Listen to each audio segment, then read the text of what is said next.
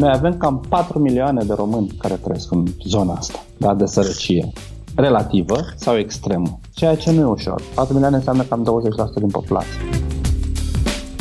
Avem 100 de mii de copii în România care se culcă noaptea pe mânți, încă. 100 de mii. Enorm. E greu să construiești o societate de secol 21 cu valori de secol 19-20.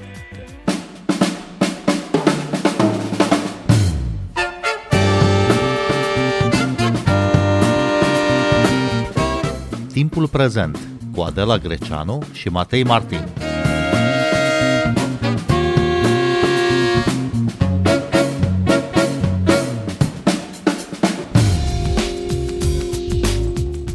E ziua copilului, dar ce sărbătorim uh, de fapt astăzi și pe cine?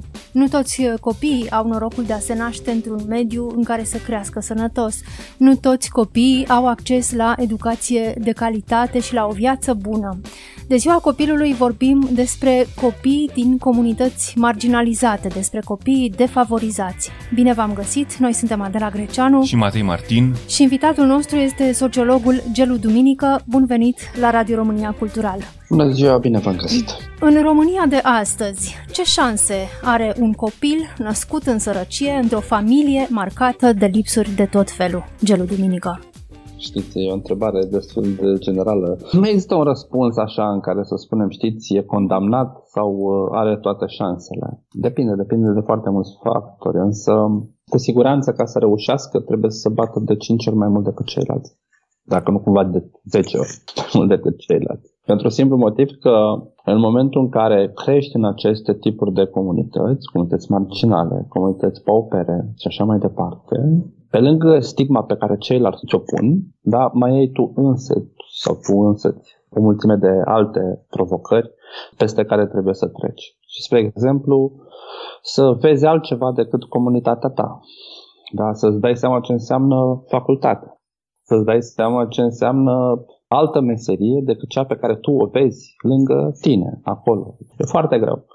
E, e greu și vă spun eu, unul care a trăit în astfel de, de comunități da, și care dacă nu ar fi avut norocul de oameni care să îl ajute să vadă ceea ce el nu vedea și să aibă încredere în el, chiar și atunci când el nu avea, n-ar fi reușit. Da? Și n-aș fi reușit. Așa că nu e, nu e ușor. Din păcate, sunt foarte mulți copii invizibili pentru societatea românească, pe care nici măcar din ziua de 1 iunie nu-i vedem. Îi vedem în schimb de Crăciun. Atunci ne simțim mai buni și dăm uh, un cozonac și credem că gata, lucrurile se schimbă pentru acel copil. Ei bine, nu. Se schimbă doar pentru mintea ta, dar în sensul că ai senzația că ești bunul samaritan. Într-o vreme se vorbea despre lumea a treia și despre copiii din lumea a treia, între timp terminologia asta e depășită. În orice caz, era vorba despre decalajele dintre lumii, dintre ceea ce numim generic Occident și lumea în curs de dezvoltare, mai ales despre copiii săraci din acele regiuni, copiii săraci care n-au ce mânca și noi avem aici atâta opulență.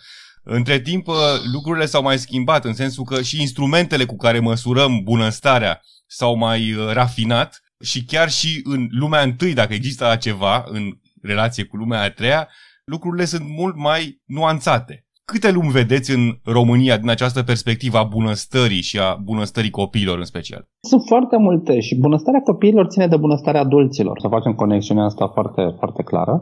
Copiii sunt mai vulnerabili decât uh, adulții, logic, pentru că, cel puțin până la o anumită vârstă, adulții sunt responsabili de buna dezvoltare a lor. Și atunci, logic, că, din păcate, societatea românească este stratificată foarte, foarte, foarte, foarte săraci. Oameni care efectiv se chinuie să supraviețuiască. În oameni care sunt săraci, care nu sunt atât de săraci precum cei foarte săraci, de privare materială severă, folosesc terminologia aia, sărăcie extremă, sărăcie, care nu înseamnă același lucru, cei trei termeni pe care i-am menționat. Da, toate au legătură cu sărăcie, dar nu înseamnă același lucru.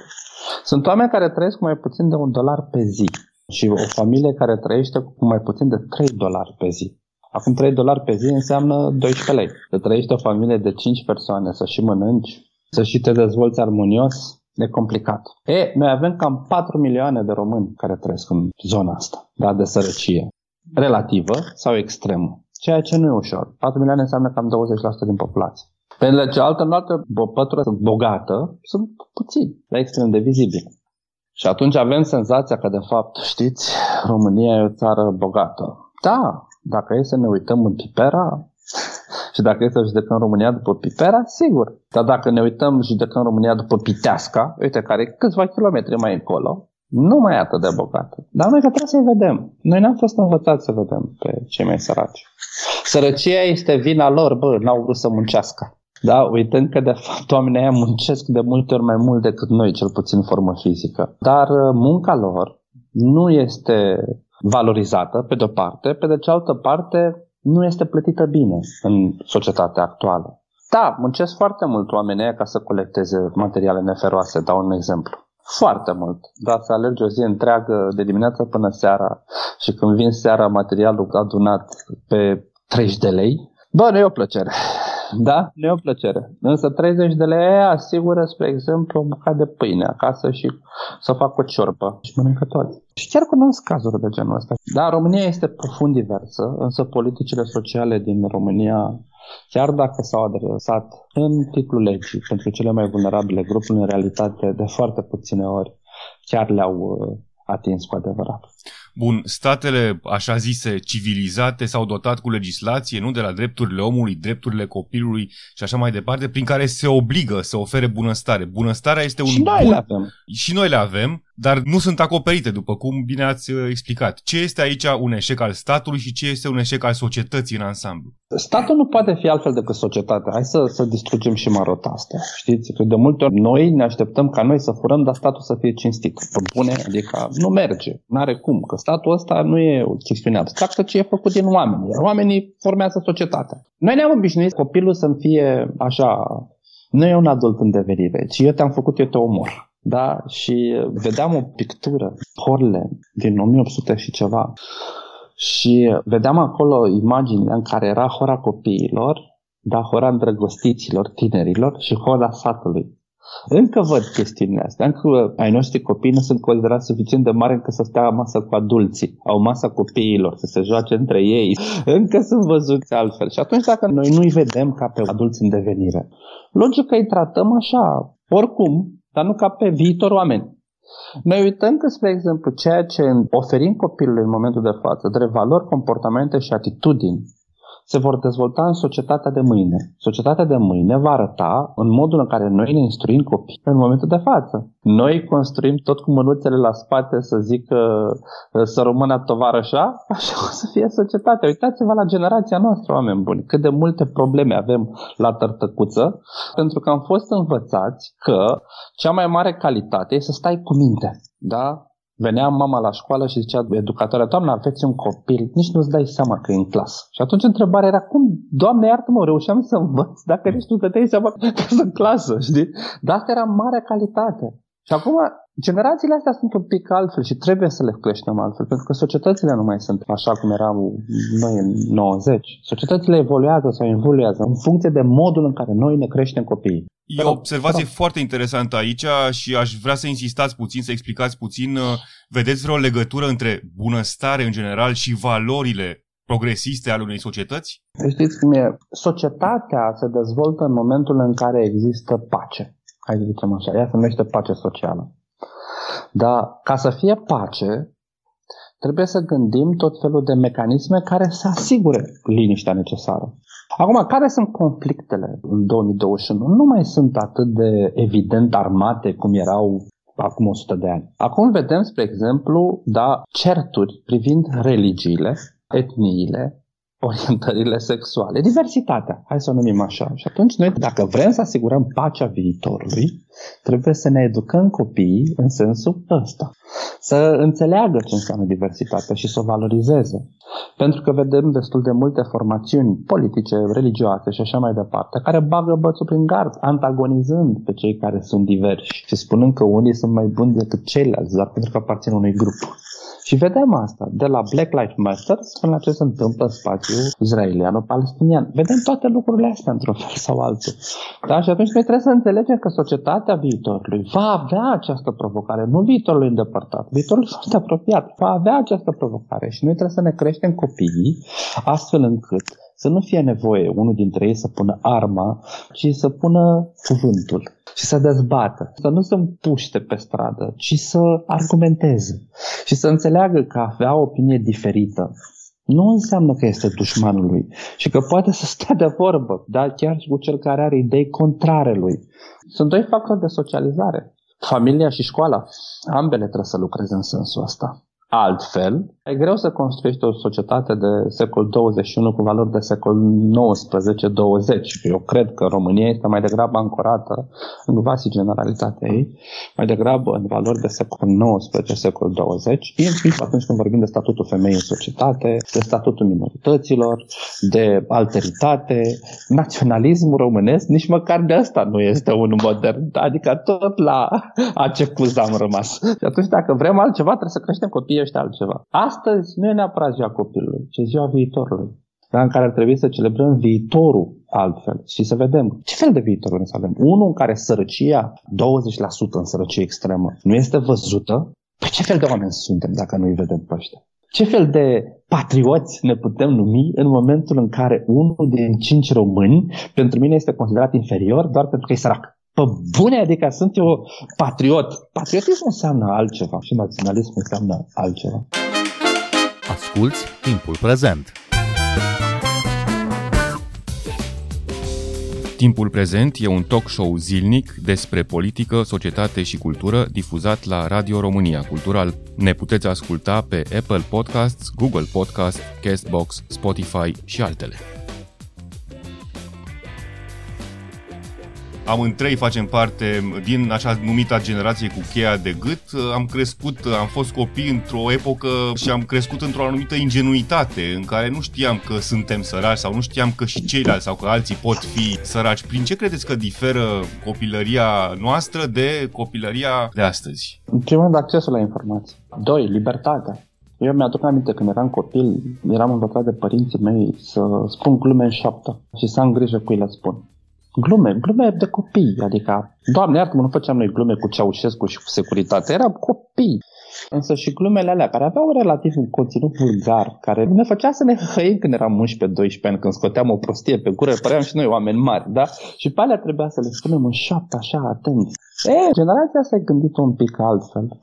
Dar copilăria noastră era mult mai sub impulsul violenței decât am ceea ce vedem în momentul de față. Adică la noi violența la școală și violența acasă nu era văzută drept o violență, ci era văzută o formă de educație.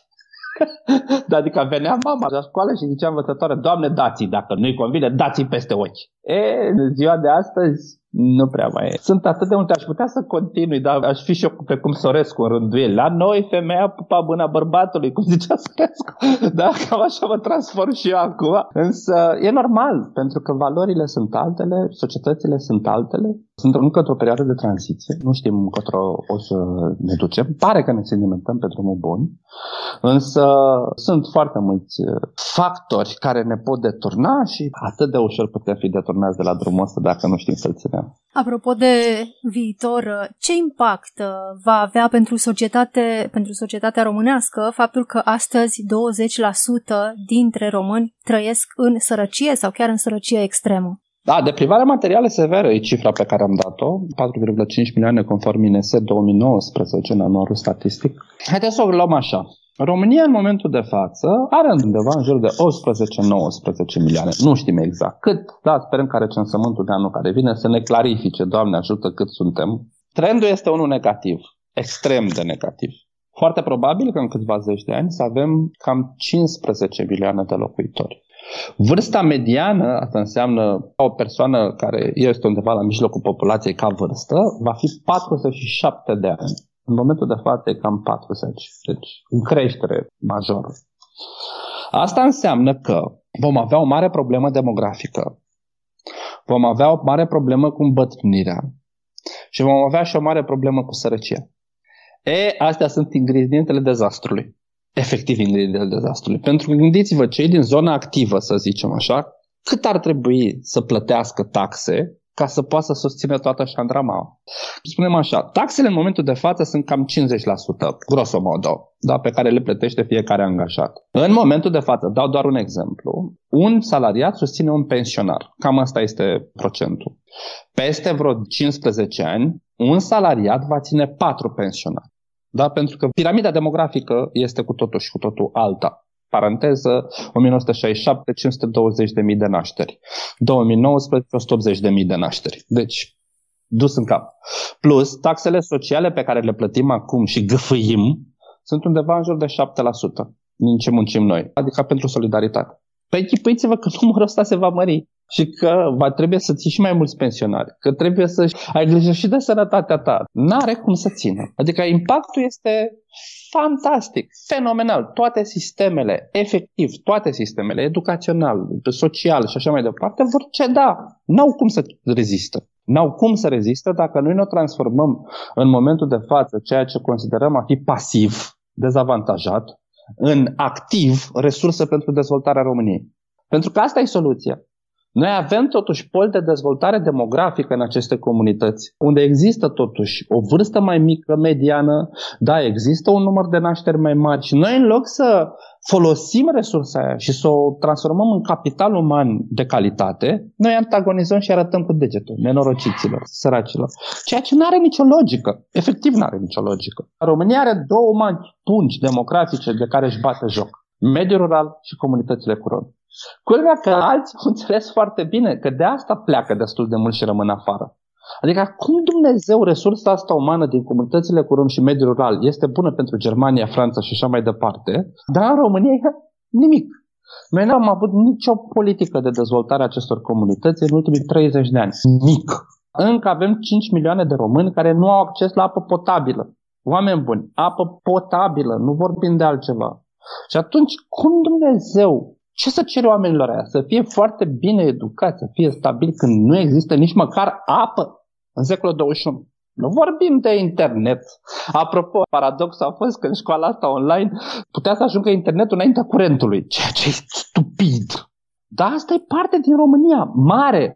Însă noi am văzut doar centrele urbane și noi am considerat că România este precum Bucureștiul.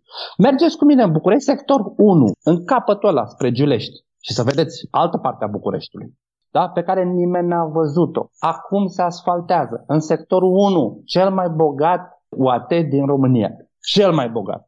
Însă în comunitățile alea amărâte, ăia n-au văzut asfalt. Cu toate că au cele mai scumpe birouri și cele mai scumpe locații din toată țara la ei în sector. Asta e România. România super vizibilă, unde bogatul atrage bogăția și cel care este bogat primește și mai mult. Și România aia profund pauperă, în care copiii efectiv se zbat în ignoranță, nu neapărat în sărăcie, în ignoranța generată de deciziile stupide pe cei care ne-au coordonat, le-au luat. Nu e normal să duci bunăstarea tot la ea care au bunăstare. E orice, dar nu e echitate. Sărăcia se moștenește, nu? Se transmite de la o generație la alta, dar cum, cum s-ar putea rupe acest cerc al sărăciei? Există un cerc vicios al sărăciei și da, în general sărăcia este, poate fi moștenită. Și un exemplu foarte simplu este părinții mei analfabeți. Logic, dacă eu aș fi putut copia modelul părinților mei în mai mare măsură decât în cazul vostru, spre exemplu, părinții voștri intelectuali da? sau middle class. Modelul parental este extrem de important. Extrem de important. Și nu mă refer doar la faptul că părintele nu știe să-și educe copilul, pentru că din punctul meu de vedere, orice părinte, chiar și cel care își trimite copilul la cerșit, vrea ce mai bine pentru copilul lui. Valorile lui sunt altele. Și acolo unde valorile lui nu mai corespund cu valorile societății, statul este cel care trebuie să intervină. Cu binele sau cu forța legii cu frumosul, da? sau cu proiecte, programe care să facă să schimbe mentalitățile și uneori chiar să-l oblige. Acum, am cam spus ce trebuie să întâmple mai devreme, dar trebuie să înțelegem că schimbarea nu se produce așa. Există un anumit fel de rezistență la schimbarea fiecăruia dintre noi. Și atunci dacă noi nu înțelegem că trebuie să oferim argumente și de comunicare, și economice, și legislative și așa mai departe pentru fiecare, astfel încât acolo unde nu se poate cu vorba bună să se facă cu forța, acolo unde nu se poate prin colaborare să se facă prin legislație. Toate lucrurile astea trebuie făcute în funcție de cine e în față. Dar trebuie să existe clasă politică care să-și asume. Noi asta nu avem. Noi nu avem lideri care să-și asume că guvernează pentru toată România. Și că România asta e diversă și că sunt președinții, prim-ministri, ministri, partide politice care reprezintă pe toți românii, nu numai pe ei lor. Ei reprezintă pe toți. Și România asta e diversă, că votul săracului a avut aceeași putere ca și votul bogatului în ziua votului. Și l-a cerșit, și l-a rugat, și l-a păcălit, și l-a fraierit, și s-a dus la el, și l-a pupat, și a spus și în limba lui atunci cât de important este. I-a spus toate lucrurile astea. Apropo, când e să se vaccineze, nu îi spune în limba lui. Da? Atunci nu mai. Gata, s-a terminat. Dacă nu are nevoie de vot, bă, dacă nu îi pune, îi dă și manele atunci, îi dă și muzică ungurească, și cearda, și cântă, și turcește, ce vrea. E, dacă ne e vorba de schimbare, când e vorba de o solidaritate, când e vorba de ceva pentru societate, nu pentru el, în momentul ăla se oțărăște naționalismul. El zice, știi ce, bă? Ia învață tu pe limba română dacă vrei să te vaccinezi. Stupid people, cum zicea cineva. În momentul ăsta trebuie să înțelegem de fapt că România este a tuturor și că fiecare în țara asta trebuie să se simtă acasă. Pentru că suntem acasă. Toți săraci, bogați, mediu rural, mediu urban, persoane cu dizabilități, fără dizabilități și așa mai departe. Bun, dacă în 30 de ani, Gelu Duminică, spuneți că nu s-a făcut uh, nimic pentru săracii României, pentru copiii care vin din uh, comunități defavorizate, de unde ar trebui început? Ce ar trebui să se facă de urgență? Adela, avem 100 de mii de copii în România care se culcă noaptea flămânzi, încă. 100 de mii. Ca să înțelegeți, jumătate din sectorul 4. Enorm. Avem încă unul din șapte copii romi care învață în școală segregată. Sunt ține separați, așa, precum uh, ăia albi de ăia negri. Avem copii cu dizabilități care merg la orice dar nu școală. Că acele centre, se numesc și cele de educație inclusivă, adică prânsul plânsul, îi pregătesc pentru orice, dar nu pentru dezvoltare. Și dacă vreți, pot continua. Sunt atât de multe cifre care ne arată realitatea în care ne, ne aflăm. Păi, prima dată trebuie să vedem cifrele astea și să le cunoaștem. Să zicem, da, bă, Știi? Doi, trebuie să înțelegem că acel copil, acel individ, acel adult, nu mi este cu nimic inferior. Și că dacă eu aș fi făcut în papucii lui, Ba, mi-aș fi dorit să fiu sprijinit, ca să trec puntea. Și trebuie să-l trec puntea, să-l ajut să treacă puntea și să-l ajut să devină ceea ce poate să devină. Pentru că realitatea, din nou, viața ne-a arătat fiecare dintre noi că în bube, mucegari și noroi se ascund e lucruri și frumuseți noi, da? Și așa mai departe. Trebuie doar să vedem frumusețea oamenilor ăia. Și să nu-i considerăm inferior doar pentru că sunt altfel decât noi să vedem potențialul pe care posibil să le Da, nu o să-i reușească toți, sigur. Da, și cei care vor reuși vor schimba comunitățile lor. România, de acum trei generații, arăta în vase majoritatea ei, așa cum vedem noi că arată acum comunitățile astea dezavantajate. În momentul în care citim pe Gusti și indicatorii din perioada interbelică, ne luăm cu mâinile de cap. Citiți, vă rog frumos, etnografia lui Gusti, făcută în perioada interbelică, ca să vedeți cum arăta România atunci. Eram și atunci pe ultimul loc în Europa la educație, eram și atunci pe ultimul loc la multe capitole la nivel european. E, salturile s-au realizat bob cu bob. Familiile dumneavoastră, acum câteva generații, nu cred că erau din sânge albastru. Cred că tot două camere pătind aveau și tot, uh, da, când vrea prima fată să se ducă la școală, părinții au sărit de fund în sus și au zis, ești nebună, te duci la școală tu femeie, stai acasă, învață să gătești, să faci.